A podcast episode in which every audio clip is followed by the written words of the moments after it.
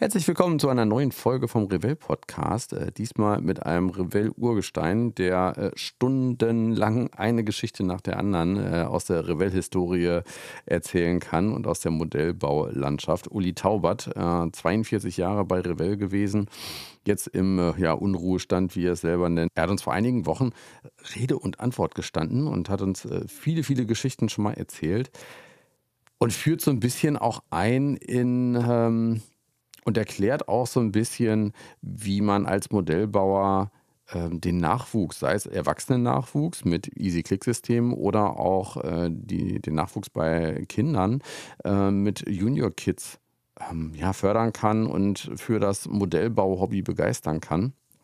Deswegen freuen wir uns ganz besonders jetzt äh, zur Weihnachtszeit, äh, die Geschichten von Uli zu hören auf der einen Seite und euch damit vielleicht ein bisschen zu inspirieren, äh, das Hobby des Modellbaus vielleicht in eurem Familienkreis oder Bekanntenkreis ähm, weiterzutragen und ähm, ja, den oder die eine andere ähm, mit einem einfachen Bausatz zum Einstieg zu begeistern, Vielleicht kauft ihr euch noch selber einen Bausatz mit dazu und setzt euch mal zusammen in den Bastelkeller oder an den Basteltisch und arbeitet gemeinsam mit euren Lieben äh, an zwei verschiedenen Bausätzen gleichzeitig und führt sie so einfach mal an dieses Hobby heran und verschenkt damit vielleicht eine lebenslange Begeisterung.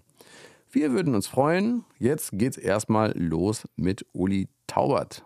Ich könnte mir vorstellen, einige aus der Revell-Community, vor allen Dingen vielleicht Neuzugänge, äh, kennen dich so in der Form vielleicht gar nicht. Wer bist du und was machst du, beziehungsweise, also was machst du heute und was hast du bei Revell lange, lange Zeit gemacht, Uli?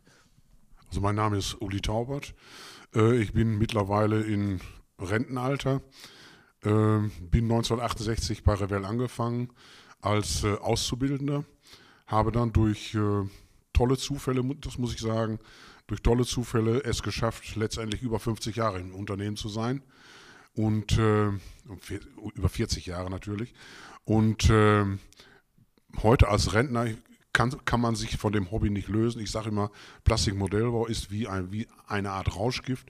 Wer es erstmal genossen hat oder begonnen hat und gemacht hat, der bleibt immer dran hängen. Also habe ich heute im Rentenalter hier die Modellbaufreunde Bünde gegründet als Club, habe meine regelmäßigen Treffen mit den äh, Clubmitgliedern hier aus dem hiesigen Raum und äh, führe nebenbei auch äh, Lehrgänge und äh, Kurse für Jugendliche und Kinder durch. In allen möglichen Bereichen, nicht immer nur Plastikmodellbau, sondern auch andere Dinge, weil mir der, das Arbeit mit Kindern unheimlich Spaß macht. Wie äh, würdest du sagen, wie, wie, wie fängt man am besten an mit dem Modellbau?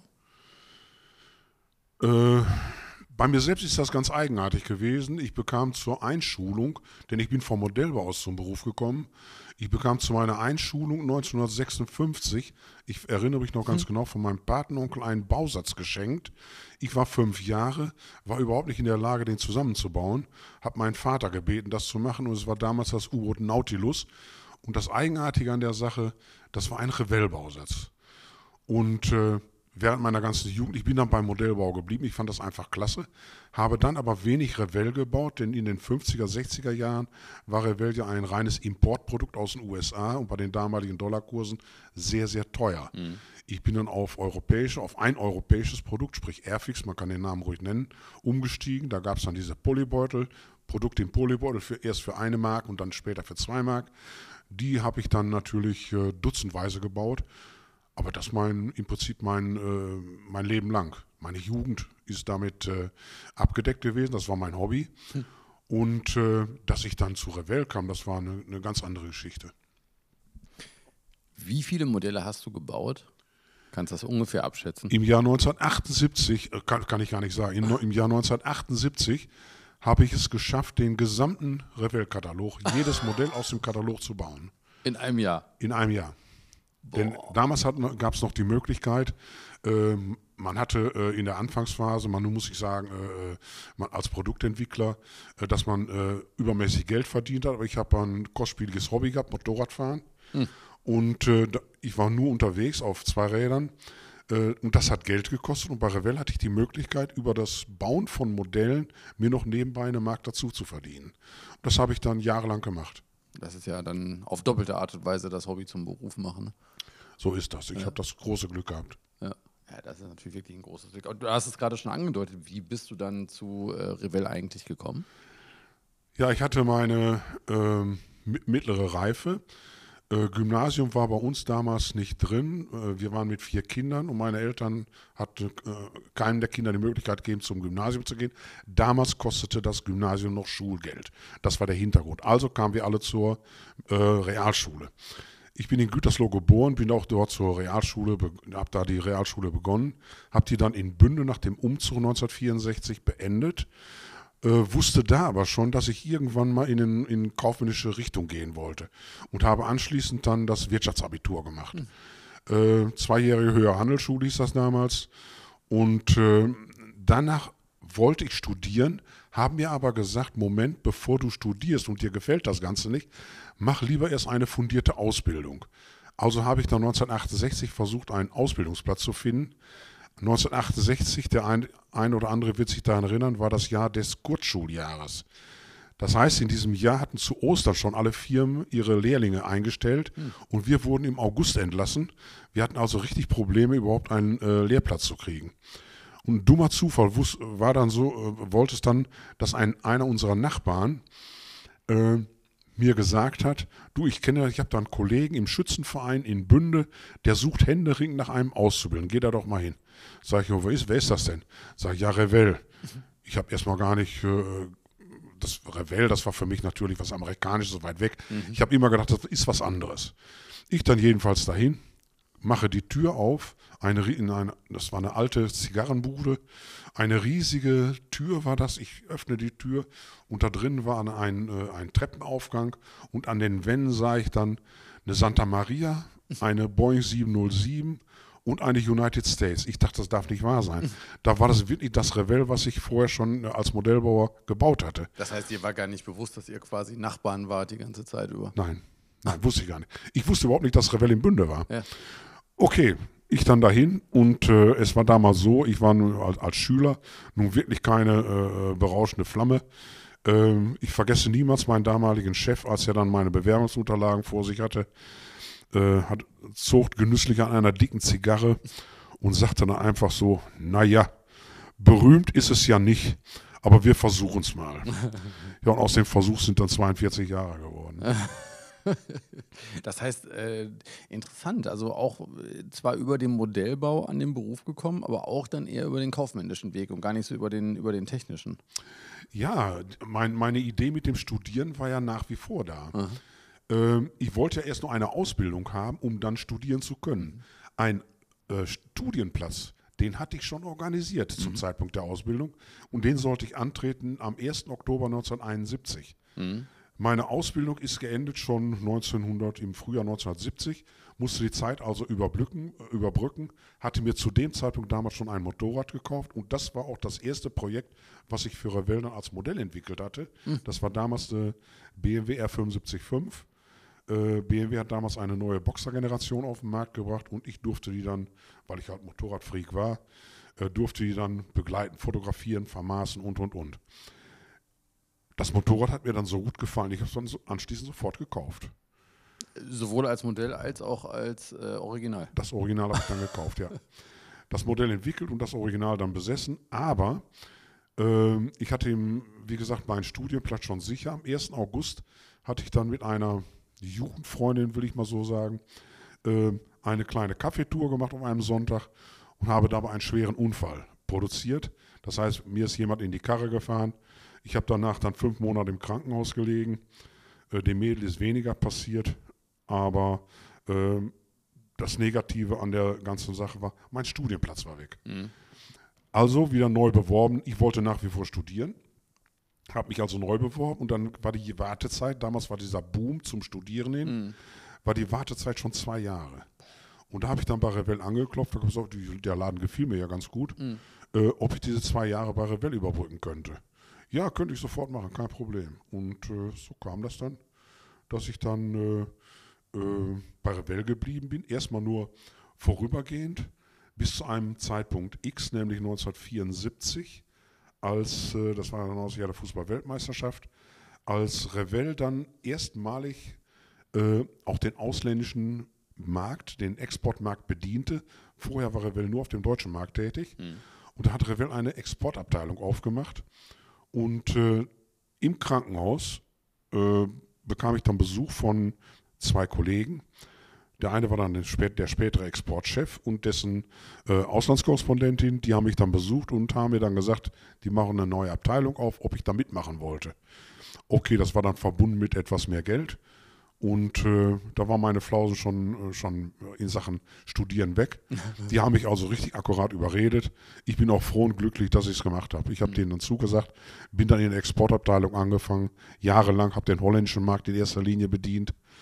Wobei ich heute noch äh, super Kontakte nach, nach Holland habe, auch im, äh, in Sachen Modellbau. Ich bin da Mitglied im Modellbauclub bei der IPMS Niederland und ähm, habe heute noch super Kontakte ähm, die Produktentwicklung selbst war damals Nebensache, die hat man nebenbei gemacht. In erster Linie war ich da in der Exportabteilung tätig. Das ging ein paar Jahre, bis das hinterher die Produkte, die wir dann entwickelt haben, die Eigenprodukte, immer mehr wurden, mhm. sodass unsere Abteilung dann eigenständig wurde.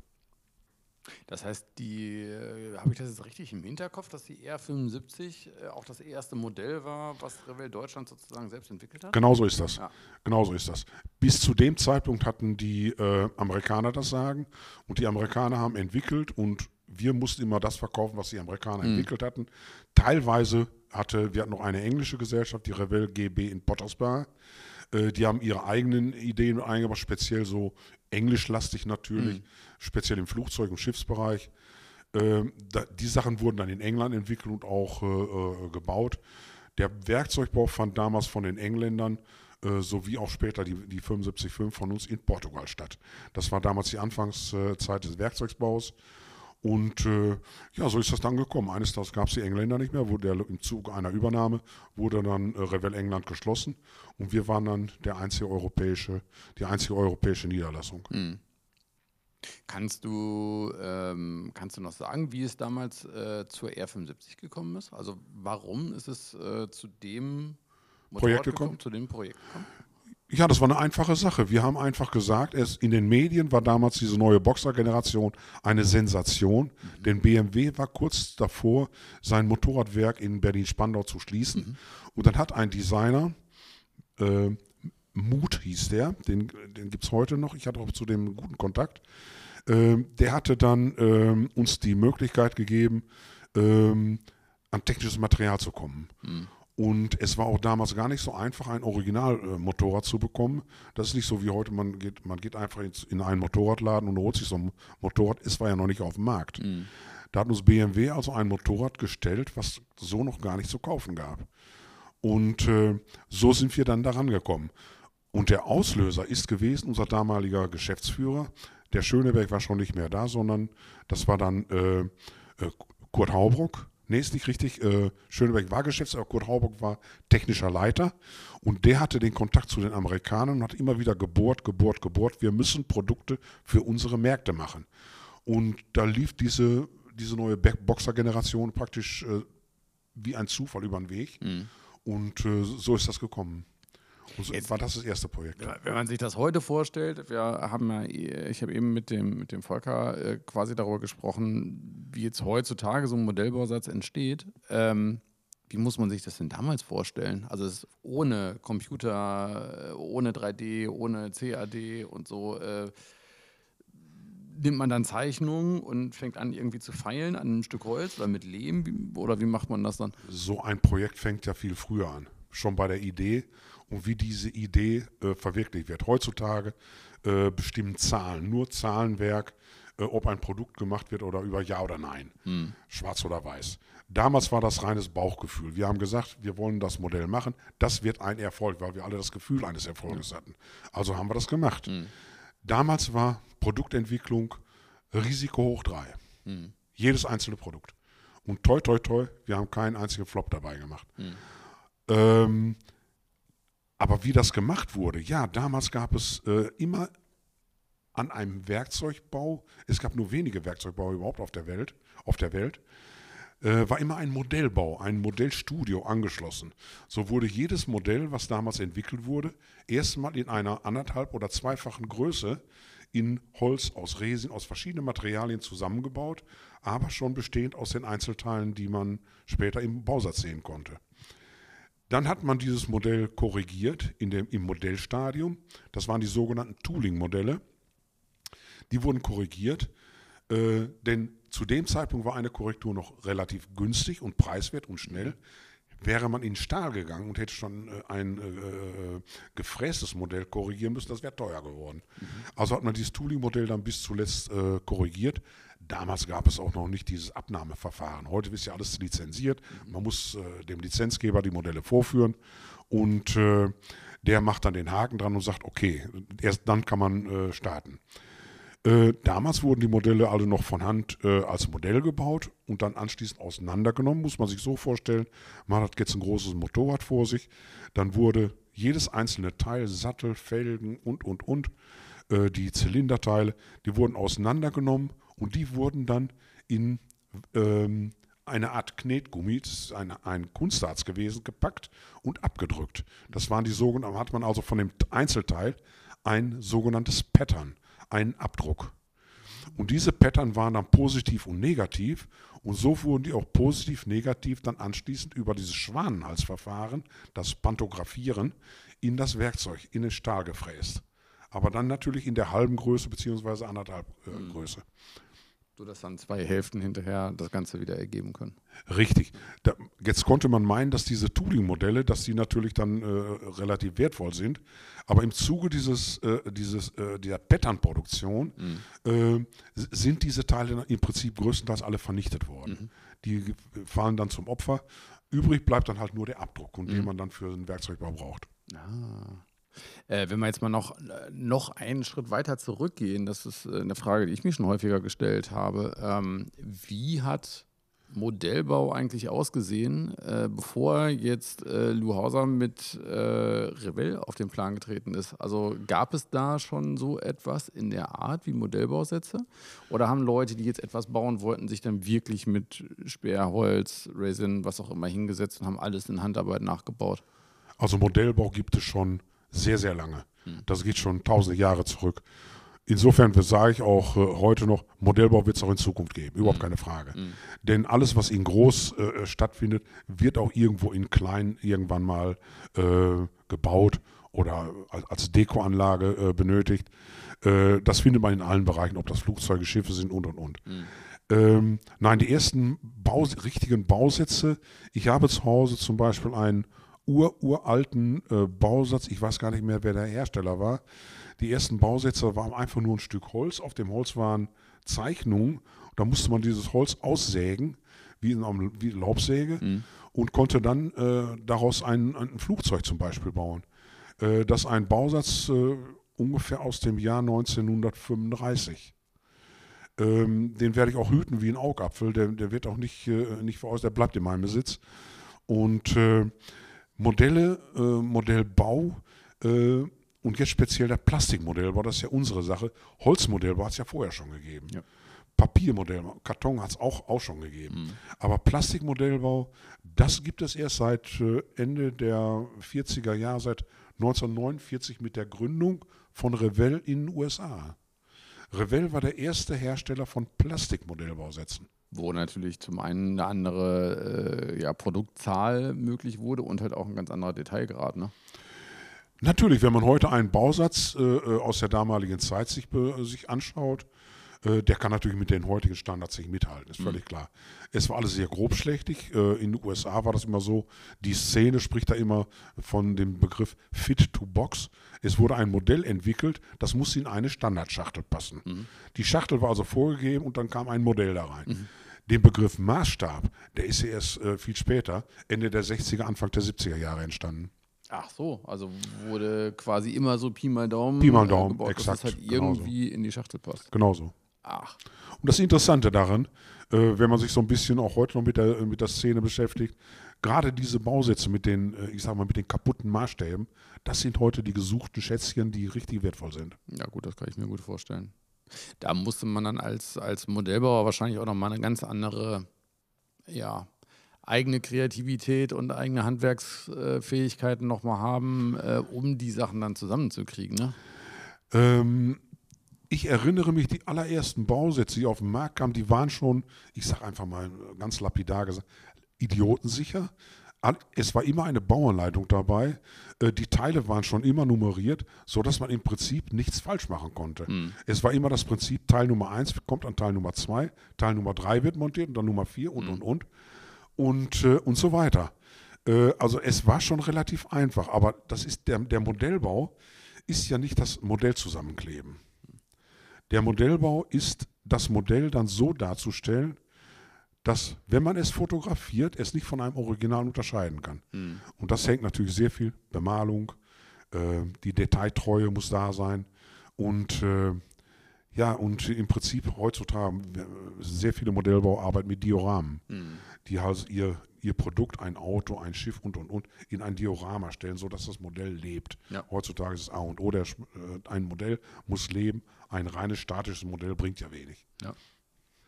Ja, ich meine, das äh, ist ja auch das Schöne bei einem, einem Unternehmen wie Revell. Letzten Endes äh, bietet Revell ja erstmal nur die, in Anführungsstrichen, die Plattform oder das Ausgangsmaterial. Die eigentliche Arbeit übernehmen dann ja tatsächlich die Kunden, die Modellbauer, um dann so ihre Vision von diesem Modell dann darzustellen. Ne? Das ist genau richtig. Und äh, ich bin auf äh, fast allen Ausstellungen gewesen während meiner Dienstzeit, denn äh, für mich war es immer wichtig, als Leiter der Produktentwicklung immer am Markt das Ohr am Markt zu haben. Mhm. Ich musste wissen, was die Leute draußen wollen, wie die denken, wie die ticken. Äh, und daraus hat man natürlich auch eine, Menge, eine ganze Menge Dinge gelernt. Und äh, wenn man ein neues Produkt auf den Markt gebracht hat, ist es natürlich immer so gewesen, dass es, die Klientel gibt es heute noch, dass natürlich erstmal äh, genölt wird, auch das passt ja nicht und das hätte anders sein können und und und. Wenn so jemand vor auf einer Messe vor mir gestanden hat und gesagt, da habt ihr das und das vergessen und und und. Da habe ich ihm gesagt, du bist doch ein Modellbauer, oder? Ja. Der sagt ja nie nein. Aha. Der sagt immer ja, siehst du, und dann bist du auch in der Lage, das Modell dann so zu machen, dass, dass es dir passt, dass es dir gefällt. Ja. Das ist Modellbau. Ja. Das heißt also, es ist auch trotz der, der äh, annähernd hundertprozentigen Vorgabe seitens Revell bei den Bausätzen ist es immer noch dem Modellbauer selbst überlassen, dieses Modell so zu verschönern, dass es ihm selbst gefällt. Völlig richtig. Das, ja, das ist, äh, ich glaube, manche Leute erwarten dann quasi, äh, dass sie alles auf dem, auf dem Präsentierteller kriegen. Und äh, eigentlich ist ja der, der große Spaß dann wirklich so die letzten i-Tüpfelchen äh, selber zu bauen, sich selber zu überlegen oder vielleicht aus einem anderen Restbeständen oder sowas äh, sich Teile zu nehmen und daraus was zu bauen, was dann ja das Ganze perfektioniert. Ne? Ich hatte mich neulich mit zwei, drei Leuten unterhalten, die äh, ich weiß nicht mehr für welches, für welches Modell das waren, aber der, der hat fast den gleichen Preis nochmal für Zusatzteile ausgegeben, äh, um das genau so zu bauen, wie er sich das vorgestellt hat. Ich erinnere mich, wir haben auf den Markt gebracht eine 1 zu 32er Tornado. Ein wunderschönes Modell geworden. Da habe ich einen Modellbauer kennengelernt, der hat ein wirklich tolles Modell gebaut. Sag ich, was hast du denn damit gemacht? Da sagte er, ja, ich habe den Revell-Bausatz gekauft für 79 D-Mark damals habe dann dazu Fotoätzteile, Metallteile und, und, und, und noch Zusatz. Das, er hat letztendlich für das Modell 500 Euro, äh, 500 D-Mark ausgegeben, um das so hinzukriegen, wie er das wollte. Das gab es aber auch äh, quasi damals schon. Diesen ja, ja, großen die, Aftermarket, das, wo man halt wirklich so viele Einzelteile nochmal ja, bekommen konnte. Das das gab es damals schon. Äh, allerdings hat sich auch da, äh, gerade in Sachen Fotoätzteilen, die Firma Eduard ist da führend, ähm, hat sich da auch die Qualität gewaltig gesteigert. Mhm. Ist wesentlich besser geworden als früher. Mhm. Oder Metallteil, Fahrwerke wurden komplett aus Metall gegossen. Das war schon, äh, das war schon, waren schon Sachen, die es gab schon immer. Mhm. Es gab dann schon immer diese sogenannten Kleinserienhersteller. Die mhm. haben dann nur von solchen Sachen gelebt. Mhm. Das war nicht Revell-Job. Mhm. Das war immer das, was wir den, dem kleinen Markt äh, überlassen haben, von Anfang an. Ähm, du hattest den, den Herrn Schöneberg eben schon einmal kurz äh, angesprochen. Hast du ihn denn selber noch äh, erlebt, der sozusagen oh, ja. Deutschland gegründet hat? Also, der hat mich ja eingestellt, natürlich. Ah. Und äh, ich habe auch den, den, Gründer von Revell, den Louis Glaser, habe ich noch persönlich kennengelernt. Ach, auch? Auf einer Messe. Ja, das ist ein Abenteuer, das werde ich mein Leben nicht vergessen. Ein unglaublich toller Mensch. Ähm, leider ist er zu früh gestorben, ist 1972 gestorben.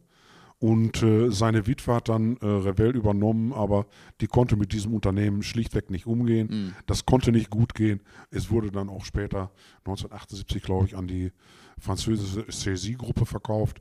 Wir waren froh, das war die, äh, die Witwe, also die Roy Lesky hieß die damals schon. Äh, die hatte wieder geheiratet, äh, dass wir die los waren. Wussten aber nicht, äh, dass mit den Franzosen wir auch ganz schlimme Inhaber bekamen. aber das, an, an die Zeit denkt man nicht so gerne zurück. Ging auch Gott sei Dank nicht alle Jahre. Mhm. Aber was, was waren das für Typen, der, der Lou Glaser und der äh, Herr Schöneberg? Lou Glaser war ein Modellbauer. Ja. Dann kann man sich vorstellen, wie die Modelle auch wurden. Denn Ja. wenn ich heute ein uraltes Revell-Modell sehe und sehe, was er da schon an Details reingepackt hat. Es gab ja damals eine riesige Serie, hießen äh, mit Raketen und so weiter. Ähm, eine, äh, eine Jupiter C und ach, es war die Saturn später, äh, das, das war ja äh, schon Neuzeit.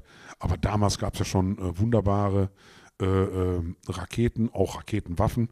Und die hat er mit Detail versehen. Das war also unheimlich liebevoll. Ganz toll. Und äh, der, der Schöneberg, wie kam der dann dazu zu sagen, okay, ich hole jetzt Revell nach Deutschland? Heinz-Georg Schöneberg war selbstständiger Handelsvertreter. Er hatte dann eine eigene Firma und hat in dieser Firma Hula-Hoop-Reifen verkauft. Ähm, war dann als Außendienstler ähm, mit einer Truppe zusammen, die dann gesagt haben, wir, ähm, die haben auf einer Messe, ach, ich muss die Story von der Messe erzählen. Es war eine Nürnberger Messe, damals noch sehr klein. Und ähm, da sitzen ein paar Jungs von der Firma Schreiber. Schreiber war eine Agentur und die unterhielt dann einige Handelsvertreter, die auf eigene Rechnung arbeiteten. Die saßen in einem Hotelfoyer und warten auf irgendwas. Und dann kommt ein kleiner Mann rein mit einem Koffer und versuchte ein Hotelzimmer zu kriegen. Und damals war das in Nürnberg gar nicht so einfach. Jedenfalls kamen die Jungs darauf zu laufen, äh, haben das beobachtet, wie er dann ein Zimmer haben wollte. Und Heinz-Georg Schöneberg, ich sage einfach mal Onkel Schöneberg, denn das war immer so unser, äh, ähm, sein Spitzname, Onkel Schöneberg, war der Einzige, der in der Truppe der Englisch sprechen konnte. Der ist also auf den äh, Mann losgegangen, hat, hat sich vorgestellt, ja, ich bin Lou Glaser, ähm, ich suche ein Hotelzimmer.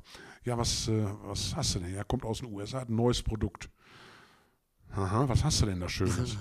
Sagt er, ja, ähm, wollte da schon den Koffer auf. Sagt, nee, nee, komm, wir gehen aufs Zimmer. Und hat auf dem Zimmer dann diesen Leuten gegenüber, es waren vier Außendienstler, die später auch Revell, äh, Handelsvertreter wurden, hat den vier Leuten dann äh, die ersten Bausätze gezeigt. Und dann haben die von, aus dem Zimmer raus den Richard Schreiber angerufen und haben gesagt, du, wir haben hier jemanden, der ein tolles Produkt, das könnten wir jetzt noch, auf, könnten wir noch schnell auf dem Stand bauen und mitverkaufen. Der Richard Schreiber sagt, ich habe gute Vertreter, wenn die das sagen, dann glaube ich, das machen wir.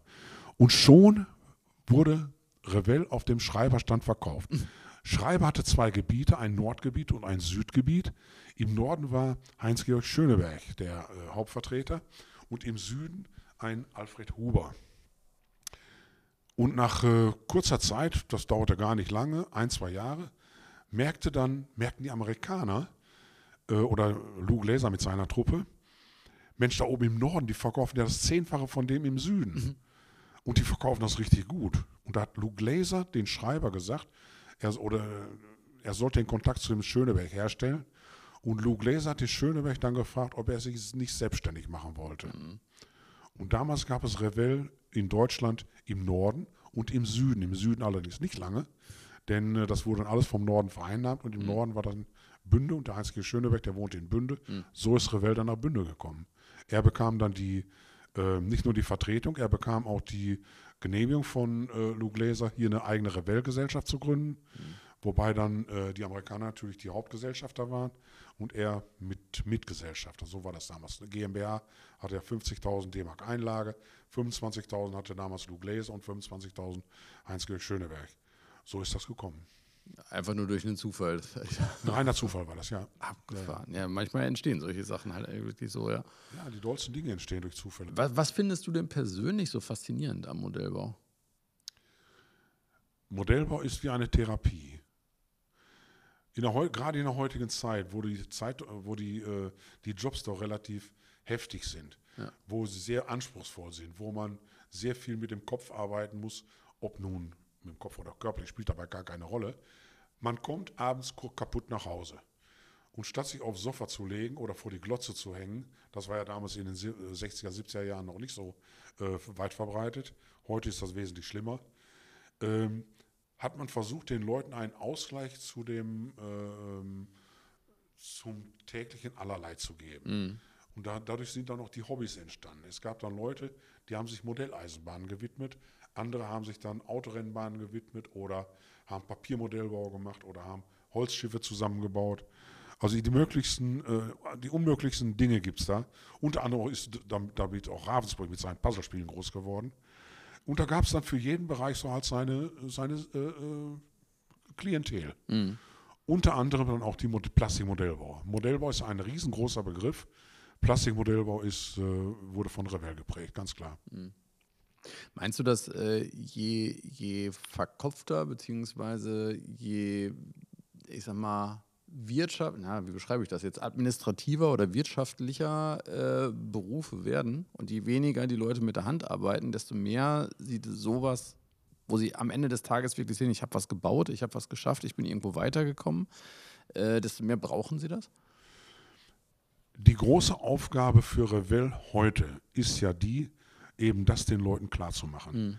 Nicht einfach nur was Vorgekautes, das ist, ich sage immer, diese, dieses Amerikanisieren der Gesellschaft. Äh, den Leuten zu zeigen, wir haben hier etwas und da muss man ganz klein, ganz klein anfangen. Mhm. Schon mit zwei, drei, vierjährigen und das macht Revell klasse mit seiner Junior-Serie. Ich mache es in meinen Kursen ja auch. Die Leute sind begeistert. Und die Kinder sind aus dem Häuschen, wenn sie mit einmal selbst was gebaut haben.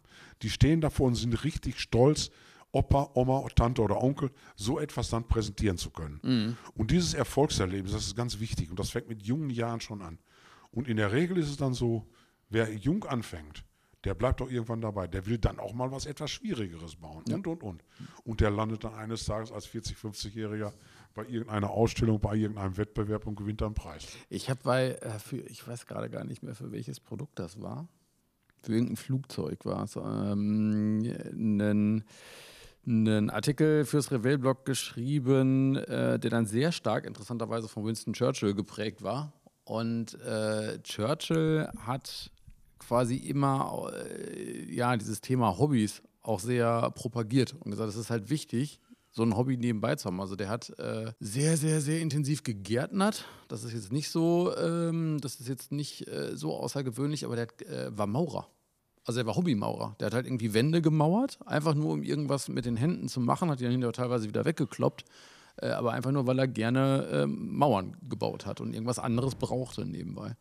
Ja, natürlich. Und äh, gerade jetzt die letzten anderthalb Jahre, diese Corona-Jahre, ja. sage ich mal, haben ja nun eindeutig gezeigt, ähm, einen irren, einen völlig irren Boom auf die Baumärkte. Mhm dass die Leute zu Hause wieder sitzen und sie ihre Sachen selbst bauen. Ja.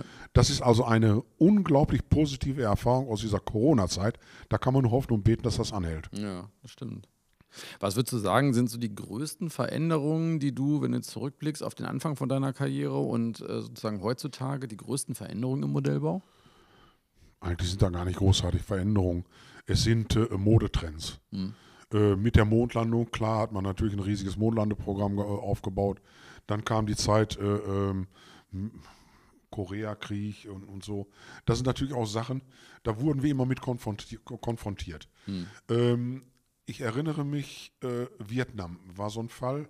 Da haben unsere Amerikaner, die haben da eine Serie aufgebaut, so speziell Vietnam Series hieß das, die wir in der Form gar nicht übernommen haben. Hm. All die, weil hier äh, gerade 68, ich selbst bin ein 68er, ähm, die Firma Redkowski, das war damals oder ist bis zum heutigen, war eines der bekanntesten äh, Einzelhandelsgeschäfte in Deutschland. Mhm. Der Heinz Redkowski, der hatte vor seinem Laden in der Wohlwillstraße, direkt neben der Reeperbahn, hatte der sein Schaufenster und dazu Stahlplatten.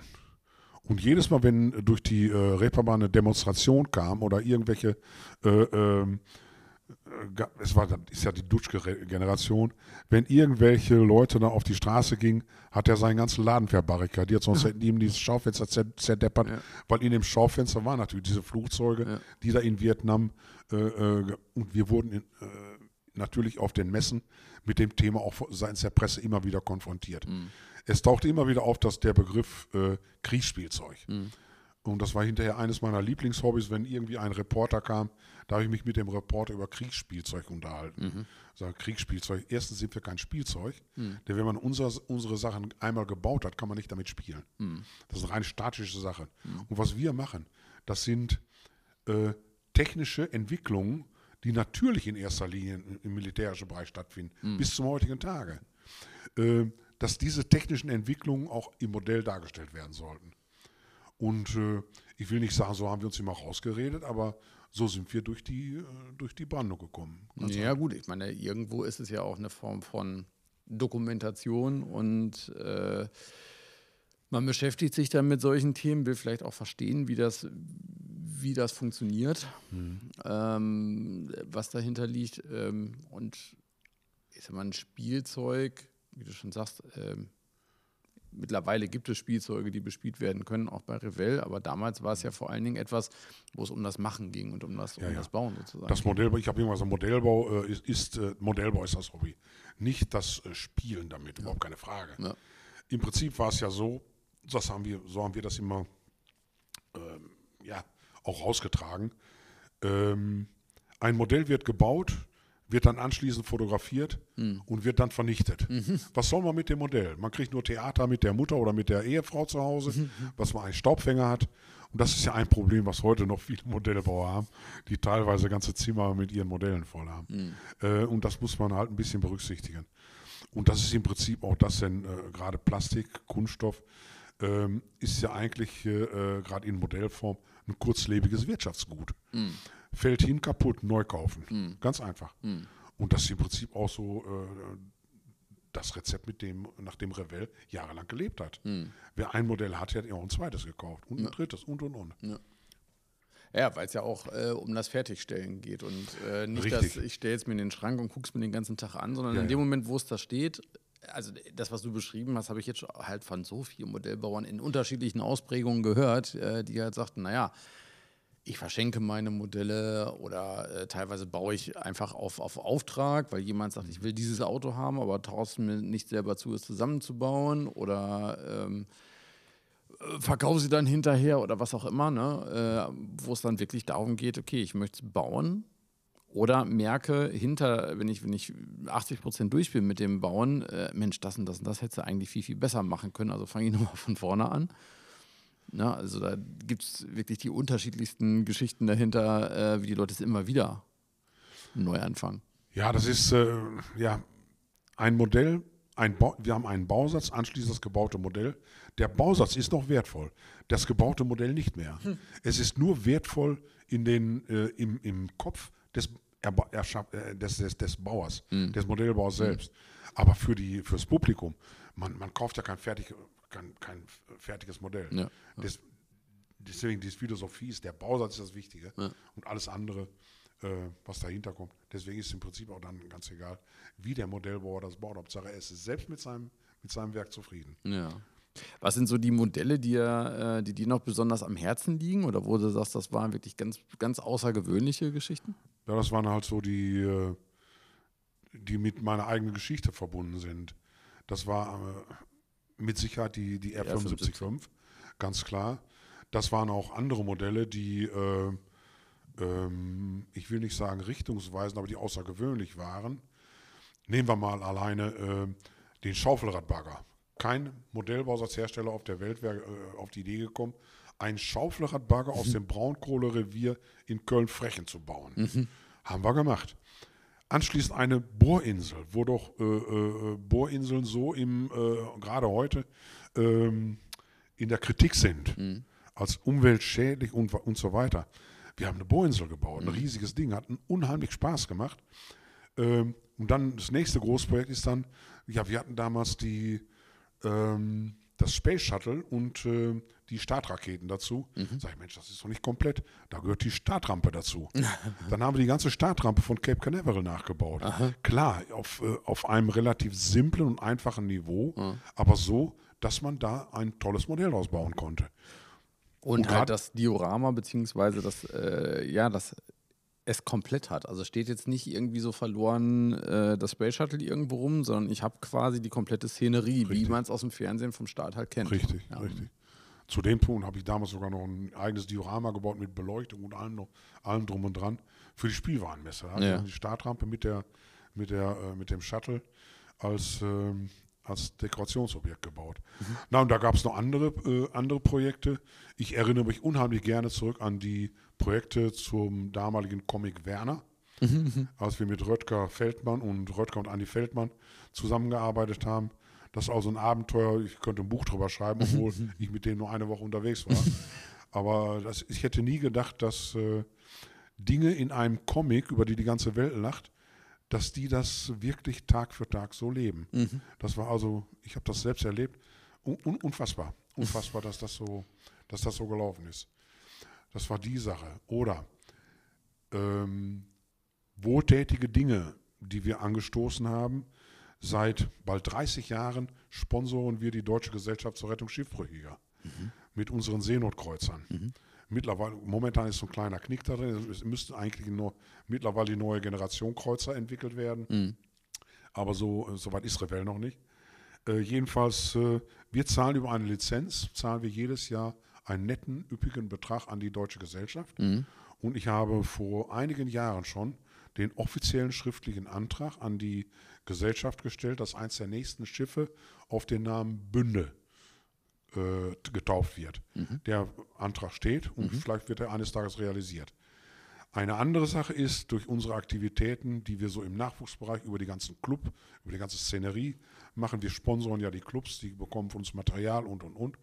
Und im Gegenzug äh, nehmen die Clubs dann für ihre Jugendarbeit, die lassen dann ein Modell bauen und nehmen dann Euro dafür.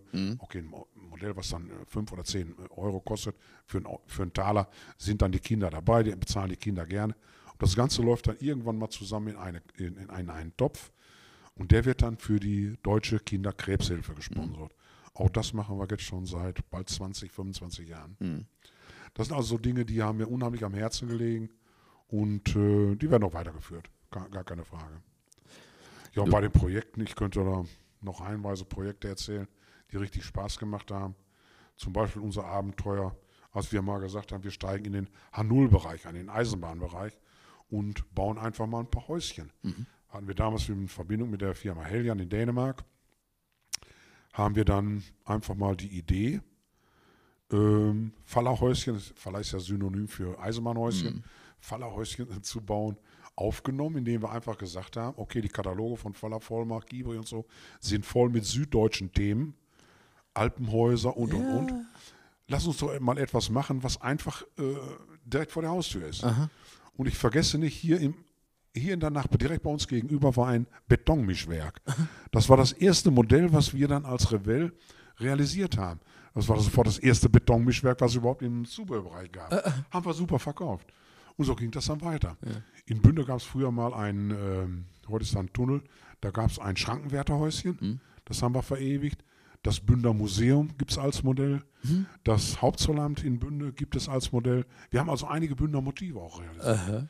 Die habe ich alle noch zu Hause und die werde ich eines Tages im Bünder Museum äh, zur Verfügung stellen. Ja, So als Erinnerung an die Firma Revell. ja.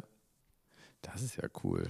Ja, das sind so, so Sachen, die Spaß gemacht haben. Ja, das ich könnte noch viel mehr erzählen. Im Prinzip hat man jedes Jahr immer so ein, jedes Jahr war immer ein, in meinem Buch habe ich es ja auch dann, dann, man merkt das auch in, äh, geschrieben, und mein Faible liegt da halt bei alten Autos, das ist, mein, ist mein Hobby. Und äh, da besonders, wenn man da, oder nicht alte, sondern auch, auch neue Autos hat. Bei Ferrari sind wir zum Beispiel da ein- und ausgegangen. Das war schon, schon abenteuerlich. Oder ein Treffen mit, der, äh, mit den Wiesmann-Jungs, mit äh, äh, Friedhelm und äh, Martin Wiesmann, als wir die Projekte gemacht haben, den Roadster und den GT, das war schon, war schon schön. Also das ist schon. Und das Interessante an dem Ist ja gesamten auch irgendwo eine Adelung, sag ich mal. Also äh, Ferrari, gut klar, die sind den Ruhm dann so ein bisschen gewohnt, aber jetzt mal Wiesmann ist ja für, für so ein ja, relativ kleines Unternehmen äh, ja auch eine besondere Ehre, wenn sie quasi als Modell dann wieder auf den Markt kommen. Ne? Das ist ja schon was Besonderes. die haben das natürlich auch äh, intensiv unterstützt. Ja. Muss man ganz klar sagen. War eine traumhafte Zusammenarbeit. Und wir haben das, die Produkte auch gut verkauft. Hm. Und wenn ich heute, ich bin jetzt mehr öfter mal im Ebay unterwegs, wenn ich mir heute so die Preise anschaue, die unsere alten, die für unsere alten Modelle, Hm. alt in Anführungszeichen, Altmodell aufgerufen werden. Hut ab, Donnerwetter. Sind ganz schön wertvoll geworden. Ja, ja, kann ich mir vorstellen. Oder Atega, der damals der Ostwestfalen Porsche. Das war natürlich ein Projekt, da ist Atega selbst ins Obligo gegangen und hat das mitfinanziert, Ja. um das Modell zu realisieren. Aber allein mit dem äh, Klaus-Dieter Freers, den Menschen kennengelernt zu haben, er ist ja Vorstandsvorsitzender von Paragon, äh, das ist schon ein Abenteuer. Also man hat im Laufe der Jahre eine ganze Menge tolle Leute kennengelernt, muss ich ganz ehrlich sagen. Das kann ich mir vorstellen. Ähm, man lernt ja vielleicht auch nicht immer die tollsten Leute kennen. Ich hatte eben mit äh, oder äh, von einer anderen Seite Leute kennen, mit Volker kurz drüber gesprochen, äh, als er im Museum die SR-71 äh, vermessen hat, die ja eins der geheimsten Projekte war, die das US-Verteidigungsministerium mal so hatte. Ähm, gibt es da auch mal den einen oder anderen Anruf? Äh, Moment mal, wo habt ihr überhaupt die Pläne her? Oder wieso könnt ihr äh, unser Flugzeug, unser Panzer, unser was auch immer Gerät äh, so genau abbilden? Woher wisst ihr das? Das haben wir einige Male gehabt. Ähm, zum Beispiel bei der äh, Landefähre Eagle. Da bekamen unsere Amerikaner, die waren damals ja noch die Projektleiter, die bekamen Besuch vom CIA, äh, wo die Unterlagen weg wären und und und und. Man konnte natürlich alles, auch aufgrund dieser Erfahrung hat man das auch für spätere Jahre so beibehalten, immer haargenau belegen, aus welcher Quelle die Unterlagen stammen. Es ist immer alles den offiziellen Weg über die NASA gegangen, damals. Äh, bei späteren Projekten müsste ich mal überlegen, ob wir so etwas gehabt haben. Ja, wir haben mal einen sogenannten Stealth Fighter auf den Markt gebracht, F-19 Stealth Fighter. Da bekamen unsere Amerikaner, obwohl die gar nicht Projektleiter waren, auch Besuch vom CIA, wo die die Unterlagen her. Übrigens ein Stealth Fighter, den es im Original nie gegeben hat. Da habe ich mal äh, den Janes Report, das ist ein, ein dicker Wälzer, äh, der erscheint jedes Jahr, mit allen Flugzeugen, die auf der Welt existieren. Die werden wie, wie ein Katalog ist, das wird aufgelöst. Und da ist das als Studie mal genannt worden. Und von einem kleinen Bild haben wir, aus einem kleinen Bild haben wir ein Modell gemacht. Wie gesagt, ist nie realisiert worden. Der F-19 Stealth wurde danach aber eines der erfolgreichsten Bausätze, die wir auf den Markt gebracht hatten. Das ist einfach irre, wenn man so diese Storys dann hört. Ja, ja, ja, ja. Ja gut, die werden sich wahrscheinlich in dem Moment auch gefragt haben, wie sind die jetzt da drauf gekommen? Ja, Antwort war, gucken Sie, Janes Report, Seite Ja. so und so, das war unsere Vorlage. Bumm, was Thema beendet. Ja. Ist das bei den, bei den äh, militärischen Modellen dann auch so, dass man da äh, quasi die Lizenz, gut, damals wahrscheinlich noch nicht, dass man da die Lizenz für holen musste. Heute äh, geht es dann auch über die Lizenzagentur. Ja, Ne? ich verrate mal die Art und Weise, wie Tamiya zum Beispiel vorgegangen ist. Äh, Der, der Klaus Wamser, der lange Jahre äh, Tamiya in Deutschland vertreten hat, hat mir das mal erzählt. Da kommen die Japaner rüber, ein Team mit Fotoapparat, Maßband, halbes Dutzend Leute, steigen in einen Bulli, der wird vollgepackt mit Ware. Und da fahren die los, fahren in irgendeine Kaserne, wo sie genau wissen, das ist der Leopard 1. Den wollten die Wil- Wildtamir als äh, Bausatz machen. Dann sind die losgefahren, haben an, am Eingang der Kaserne erstmal den Wagen ausgeladen, äh, ohne Kommentar. Dann kamen die da rein. Man hat den dann Leo 1 dahingestellt und der wurde dann fotografiert und vermaßt und und und. Diese Sachen, die bei Tamiya damals gelaufen sind, haben nicht ein einziges Mal einen Originalplan gesehen. Tamiya wird immer so als Nonplusultra, als der Rolls-Royce unter den Modellbau, äh, Plastikmodellbauern äh, dargestellt. Äh, aber diese Sachen sind alle ohne Pläne entstanden. Insofern ist es umso äh, also mehr Hut ab, dass sie äh, solche Modelle daraus gemacht haben.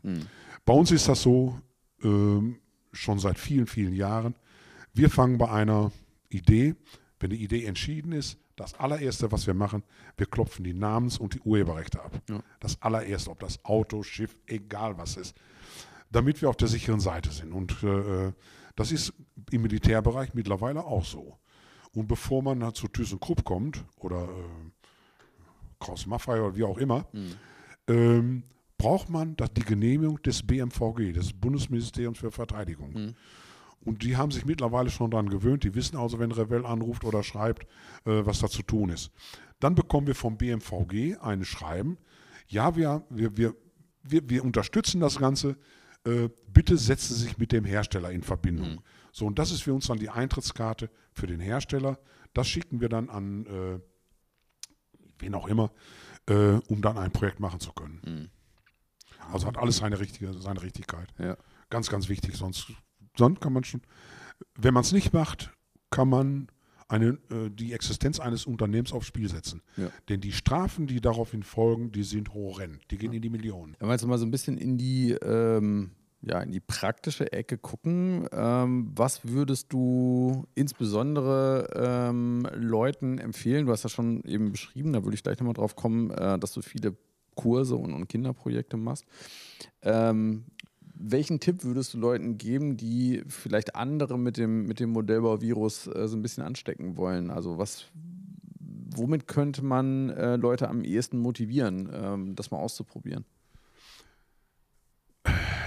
Ja, wie machen wir, wir machen es selbst ja so, dass wir über eine Anzeige, wir sagen die Modellbaufreunde Bünde machen dann und dann einen Kurs, äh, könnt daran teilnehmen. Äh, es wird ein, ein Feuerwehrauto gebaut.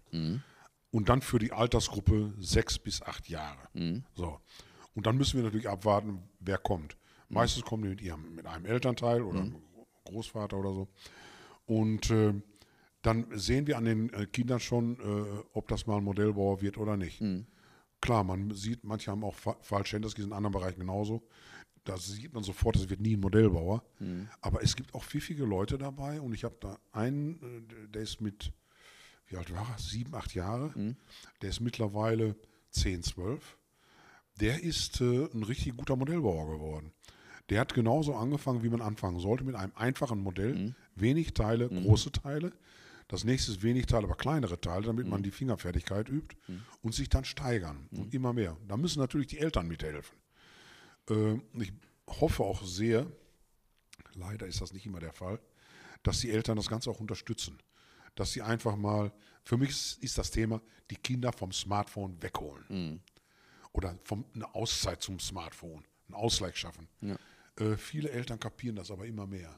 Denn die Kinder sind da doch sehr vereinsamt und äh, die brauchen da, die brauchen da Unterstützung. Und so ein Modellbau ist, äh, Modellbausatz ist da schon eine Hilfe. Ne? Wie muss man sich das dann vorstellen? Also, das ist dann ähm, jedes Kind oder jedes Eltern-Kind-Team kriegt dann quasi einen Bausatz oder ba- bauen die gemeinsam an, äh, an einem? Das entscheiden die selbst. Es kann sein, dass Vater und Sohn sind da. Äh, Vater baut einen Bausatz und den gleichen Bausatz baut der Sohn auch. Sodass, oder der Vater hilft dem Sohn, wie auch immer. Äh, das ist für uns immer ganz wichtig, dass Eltern dabei sind. Ja. Denn äh, das haben wir in der Schule, dass da im Prinzip hier ein Hansel vorne steht und alles vorgibt. Äh, nein, nein, wir versuchen natürlich auch dann den Kontakt zwischen den äh, Vater oder Mutter und Kind, Ja. dass dieser Kontakt da ist und auch ich brauche, ich brauche jetzt die Hilfe von meinem Vater und von meiner Mutter. Das ist ganz wichtig und das äh, hat sich unheimlich gut bewährt, muss ich ja, muss ich sagen. Ist ja auch ein schönes Erlebnis, wenn man dann Toll, ja. gemeinsam sieht, wie dann äh, was so entsteht. Toll. Und ich muss sagen, das hat sich mittlerweile so, so etabliert. Wir haben jetzt Altersgruppen, dass wir einmal für die kleineren, also vier, fünfjährigen, haben wir die Junior-Sachen und et etwas älteren, das geht dann bis 10, 12 Jahre. Wir haben das, die Produkte, die wir dann, äh, oder die Themen, die wir dann äh, äh, da veranstalten, immer so altersmäßig. Dass wir altersmäßig immer so eine Gruppe haben.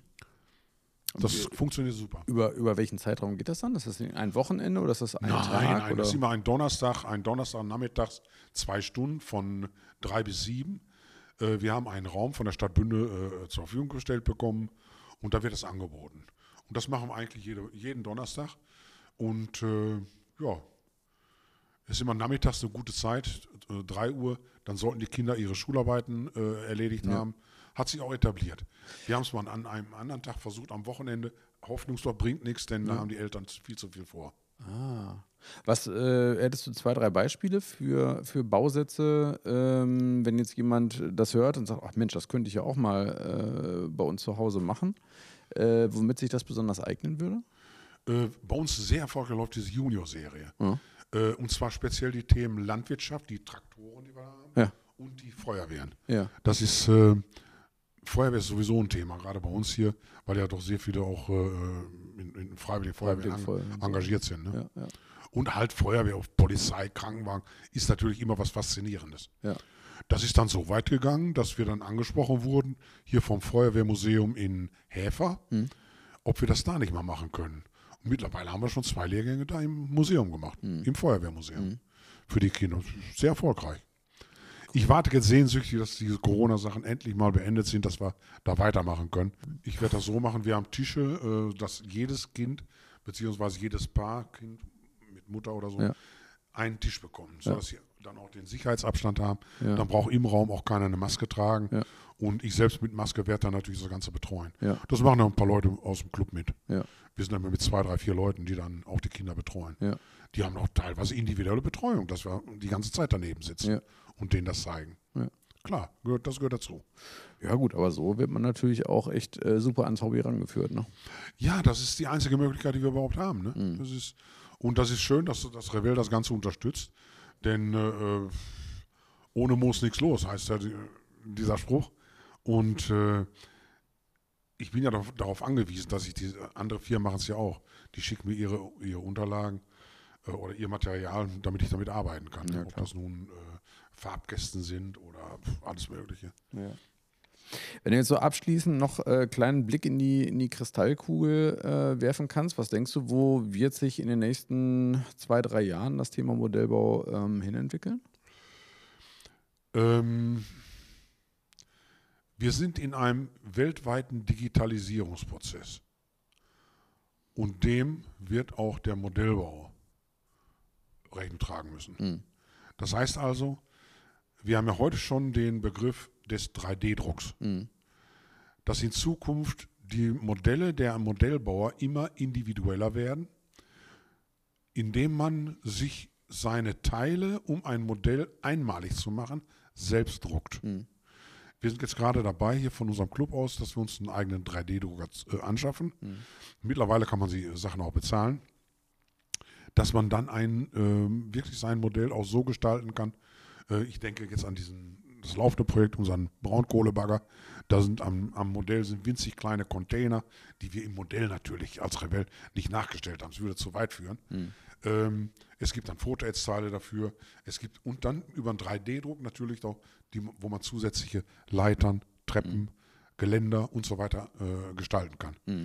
Um das Modell, das ist die Zukunft des Modellbaus. Und eines Tages, es ist ja heute schon so, dass bei der Firma Miele ja schon äh, es Downloads gibt, dass wenn bei einem Kühlschrank ein Griff kaputt geht, da kann man sich über einen Download die Daten für den Griff runterholen und den dann im 3D-Drucker, wenn- sofern man einen hat, oder irgendjemand, der das dann für einen macht, ähm, runterladen und dann ausdrucken. Das so dass man das Teil selbst, äh, selbst äh, reparieren kann. Ja, das habe ich äh, vor ein paar Wochen das erste Mal gesehen äh, in einem Baumarkt bei uns, dass in einem Baumarkt ein 3D-Druckservice äh, quasi steht. Da kann man dann seine Datei auf dem USB-Stick oder so mitbringen und sagen, hier, das und das Teil bräuchte ich. Äh, und dann holt man sich das ein, zwei Tage später wieder ab. Es gibt mittlerweile eine ganze Menge sogenannte Startups, die sich dann mit dem Thema beschäftigen.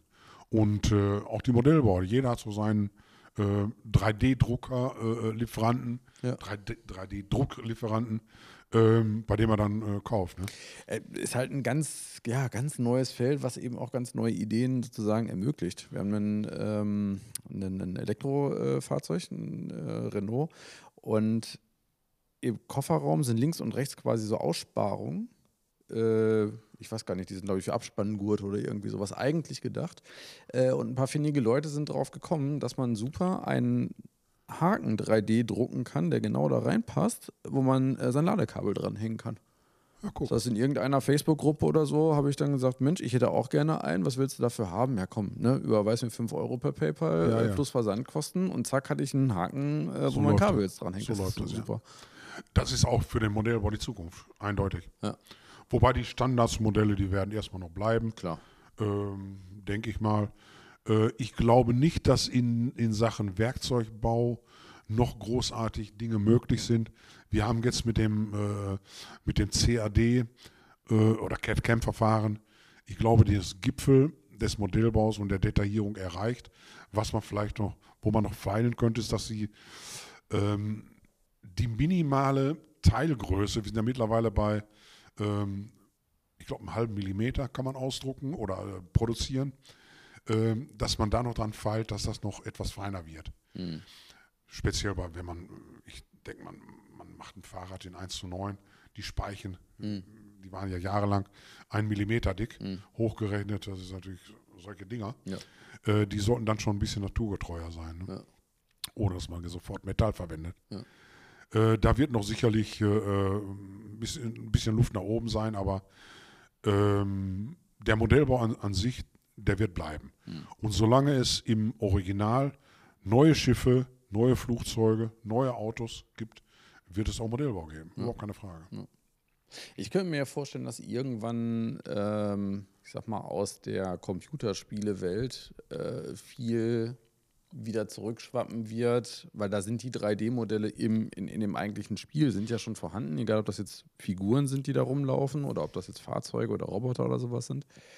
Äh, das heißt, das 3D-Modell ist äh, oft schon sehr, sehr detailliert vorhanden und dass viel mehr Kinder sagen, okay, ich möchte jetzt aus dieser virtuellen, digitalen Welt etwas in die anfassbare Welt rüberholen und dann dankbare Kunden sind, die sowas dann bauen können. ne? Ja, ist zwar nicht meine Welt, äh, ich bin auch nicht der, gerade der, der beste Freund von Computerspielen, aber es ist so, dass wir mittlerweile auch schon Kooperationen haben, zum Beispiel dieser Begriff World of Warcraft. Ja. Da haben wir einiges äh, an, an Modellen, die auch über dieses Lizenzthema Halo werden. war ja auch so ein. Ja, ja. ja, ja. Aber wie gesagt, das ist nicht meine Welt. Äh, ich ich, äh, ich habe immer die, die Meinung vertreten, wir als Modellbauer müssen gegen Computerspiele kämpfen. Das ist für mich ein potenzieller Feind. Das ist, äh, es gibt von, äh, von Netflix äh, einen schönen Spruch, äh, der, ich glaube, der, der CEO von Netflix hat mal gesagt, der einzige Wettbewerber von uns ist Schlaf. Wenn die Leute schlafen, können sie nicht gucken. Das ist das Einzige, was uns gefährlich wird. Ja, Ja. Letzte Frage. Wenn jemand sagt, Mensch, das wäre in, in meiner Region oder das würde ich gerne bei uns in der, in der Gegend auch mal mit anbieten, ähm, würdest du das dann auch quasi über die Bündner Grenzen hinaus begleiten, Tipps geben, anbieten? Kommt drauf an. Okay. Ist im, kommt auf den Fall an. Ja. Wie gesagt, wir sind ja schon, äh, wir sagen immer, äh, Modellbaufreunde Bünde auf Reisen on Tour. Ja, ja. Sind wir halt nach Kirchlengern oder nach Häfer ins äh, Feuerwehrmuseum gegangen. Wenn das Automuseum Melle sowas macht, da klar gehen wir dahin, überhaupt kein Thema. Aber äh, das muss man sich Fall für Fall anschauen. Ja, ja, ja. Alles klar. Interesse in jedem Falle da, denn äh, äh, wo wir das machen, ist im Prinzip wurscht. Mhm. Hauptsache, dass wir es machen. Wunderbar. Erstmal schön, schön, äh, ganz, ganz lieben Dank, dass wir das hier heute machen konnten, dass du äh, so viele tolle Geschichten aus der Gerne. Geschichte von Rebell Könnte erzählt hast. tagelang erzählen. Du, äh, wir können gerne noch die ein oder andere Episode, denke ich, hinten dran Ja. hängen. Ähm, da wird sich die Rebell-Community mit Sicherheit freuen. Ach ja, ganz noch, kommen wir mal zu, jetzt fällt mir das gerade ein, Ja. auf eine Sache zurück. Ich bin momentan dabei und alles, was ich mal in meinem Leben so zu Hause gesammelt habe, das wird jetzt alles verscherbelt. Ein Thema werde ich niemals in meinem Leben verscherbeln und das ist ein, das wissen die wenigsten auch unter dem Modellbau nicht. Das ist die, die zwei Jahre, die Revell mal die Lizenz für die Beatles hatte. Ach Quatsch. Ja. Und diese Original-Beatles-Bausätze, die habe ich bei mir zu Hause. Und die hüte ich, die sind, nicht- ich habe keinen Safe, sonst würden sie im Safe sein. Die hüte ich wie ein Augapfel. Äh, aber das ist eins der, der, der tollsten Themen, die Revell damals angepackt hat. Und äh, wie das zustande kommt, ist auch abenteuerlich. Ähm, wenn es Sie interessiert, Ja, erzähle ich die Story kurz. Das war 1963, 64. Da waren Luke und Royal Glazer zu Besuch in England und äh, sind auf dem Flughafen. Und auf dem Flughafen mit einmal eine riesige kreischende Menge. Da haben die beiden sich erkundigt, was ist denn da los? Ja, da sind gerade die Beatles. Sagt die Beatles? Ja, das, deswegen kreischen die Leute. Und das war damals im, im Prinzip das einzig Gute, was Roy Lesky gesagt hat. Roy dem Lou gesagt, du hör mal zu, wenn, wenn die so kreischen, dann könnten wir die doch als Modell machen und das Modell verkaufen wir gut. Aha. Und dann haben die damals, äh, wie hieß da, ich, mir fällt jetzt die, die Lizenzagentur damals nicht ein, war jedenfalls noch nicht Apple. Ähm, da haben die für zwei Jahre Lizenz bekommen und haben dann nur für England die Beatles produzieren dürfen. Die waren offiziell gar nicht auf dem deutschen Markt, weil wir für Deutschland keine Lizenz hatten. Ja. Und mittlerweile, und in den USA auch nicht. Und ich habe da im Laufe meiner ganzen Revell-Zeit, das war nämlich der erste Bausatz, den ich bei Revell gekauft hatte. Am ersten Tag, am 1. Dezember 1968, wurde ich dann von unserem damaligen Einkaufsleiter Kurt Aubruck rumgeführt, gehe durch den Versand und in den ganzen Regalen war ein leeres Fach da, ein Bausatz lag da. Paul McCartney. Sag ich, was ist das denn? Habt ihr sowas gehabt? Ja, das ist ein Rest. Kann ich den kaufen? Das war der erste Kauf. Kostete damals 4,95 Mark. Das Ich war bekam- eine Menge Geld, aber. Ich bekam Personalrabatt für einen halben Preis, habe ich das bekommen. Jawohl. Und dann habe ich im Laufe meiner ganzen Revell-Jahre Stück für Stück alle anderen dazu gesammelt. Einen aus den USA, zwei aus zwei deutschen äh, Firmenkonkursen, äh. Ja. die waren noch im, im, im Restbestand. Und im Laufe der Zeit, jetzt äh, vor vier Jahren, fünf Jahren, da hat, äh, da hat mich jemand angesprochen, der hatte noch Bausätze zu Hause. Der hatte auch noch zwei Beats, gibt es zwei sogar doppelt. Diese Bausätze sind momentan horrendes Geld wert. Man schätzt einen Bausatz im Original ungefähr bei anderthalbtausend Euro. Boah. Und die behalte ich. Das ist Äh, Beatles, das ist, das ist. Aber nur als Episode am Rande. An sowas erinnert man sich natürlich gerne. Ja, ja. Welcher war der letzte, den du dann gekriegt hast? Welcher Ringo? Starr. Ringo? Krass. Aber dann auch äh, mit Instrumenten und. Na, äh, Ringo, das, das Modell hat, er hatte nur so ein kleines Tom vor sich. Ja. Ringo sitzt auf so einem, auf so einem Hocker, Ja. äh, hat seine, seine Sticks in der Hand, Ja. nur vor, so, vor, einer, vor einem Tom, mehr nicht. Äh, Schlagzeuggarnituren im gleichen Maßstab gab es in 1 zu 8 dann von japanischen Herstellern oder koreanischen Academy. Hat welche, die habe ich zu Hause auch. Mittlerweile, damit ein vernünftiges Ludwig-Schlagzeug dahinstellen kann. Ja. Nein, wie Ja, ja, ja. abgefahren. Irre. Also es äh, gibt im Prinzip nichts, was es nicht im Modellbau gibt. Eigentlich nicht. Eigentlich nicht. Man, man wird doch immer gefragt, ähm, irgendwann mal muss doch, äh, muss doch Ende sein, Ende der Fahnenstange, muss doch alles mal gemacht worden sein. Daraufhin sage ich, so alt, ich, äh, auch ein zweites Leben würde nicht ausreichen, um all das, was man noch machen könnte, zu machen. Ja. Es kommt ja auch immer, also ich meine, erstens äh, entdeckt die Menschheit ja irgendwie auch immer wieder was Neues und Ja. erfindet immer wieder was Neues, was dann als Modell Obwohl rauskommen kann. im technischen Bereich, aufgrund der finanziellen Situation, es werden nicht mehr so viele Autos entwickelt, es werden nicht mehr so viele Flugzeuge entwickelt. Aber all das, was entwickelt wird, das wird sofort von Ja. allen möglichen Leuten gemacht. Ja. Das ist so. Schönes Hobby, schönes Hobby, definitiv. Ja, das ist abenteuerlich. Das ist, und wie gesagt, wer, wer mehr wissen will, soll einfach das Buch lesen. Genau, die Revell-Story. Das Buch gibt es übrigens gar nicht mehr, habe ich jetzt gehört. Die letzten 20 Exemplare im Verlag habe ich jetzt gestern gerade gekauft. Auf was? Das das Buch gibt es nicht mehr, ist, ist total ausverkauft. Hoppala. Jo. Ich meins auch sehr, sehr gut hüten, was ich hier habe. Aber vielleicht gibt es ja auch nochmal eine Neuauflage irgendwann. Weiß ich nicht. Was ist mir auch egal. Ich habe es ja nicht aus finanziellen Gründen gemacht. War ganz nett. Das ist so eine Sache. Äh, ja gut, wenn ich eines Tages in eine Kiste steige, dann kann ich sagen, das bleibt über. Das äh, bleibt auf jeden Fall Das über. bleibt. Ja. Ähm, Das war auch immer ein Anliegen. Alle Jahre habe ich immer gesagt, wenn du eines Tages in Rente gehst, schreibst du über Rebellenbuch. Über die ganzen, äh, äh, die ganzen Episoden, die Personen, die man kennengelernt hat. Oh, ohne Ende. Ja, das ist aber auch das Schöne an dem Buch, dass äh, eben die Menschen, wahrscheinlich die Hardcore-Modellbauer sind da äh, vielleicht so, ah, es hätten noch viel mehr Modelle und viel mehr Fotos und so drin sein können, aber äh, dass, dass vor allen Dingen über die Menschen und über die Geschichten dahinter so viel äh, erzählt wird, Ja. äh, das ist echt das Interessante, finde ich daran. Für den Modellbau ist das ja im Prinzip eine Zeitreise Ja. durch sein eigenes Leben. Ja. Denn jeder Modellbau findet sich selbst ja im Prinzip auf jeder Seite wieder. Ja. Denn Modellbau sind für mich heute auch 50, 60 Jahre alt, Mhm. wenn sie richtig Modellbau betrieben haben. Ähm, Jüngere interessiert das weniger. Mhm. Ist, ist so. Kommt wahrscheinlich dann irgendwann mit der Zeit, ne? Also je, je tiefer du in Kann man- das, in das Hobby hoffen. einsteigst. Kann man nur hoffen. Schön. Vielen, vielen Dank, Uli, erstmal soweit. Ja, alles, alles klar. Gerne wieder. Ich glaube, das kriegen wir hin nach dem Sommer. Ja, ja.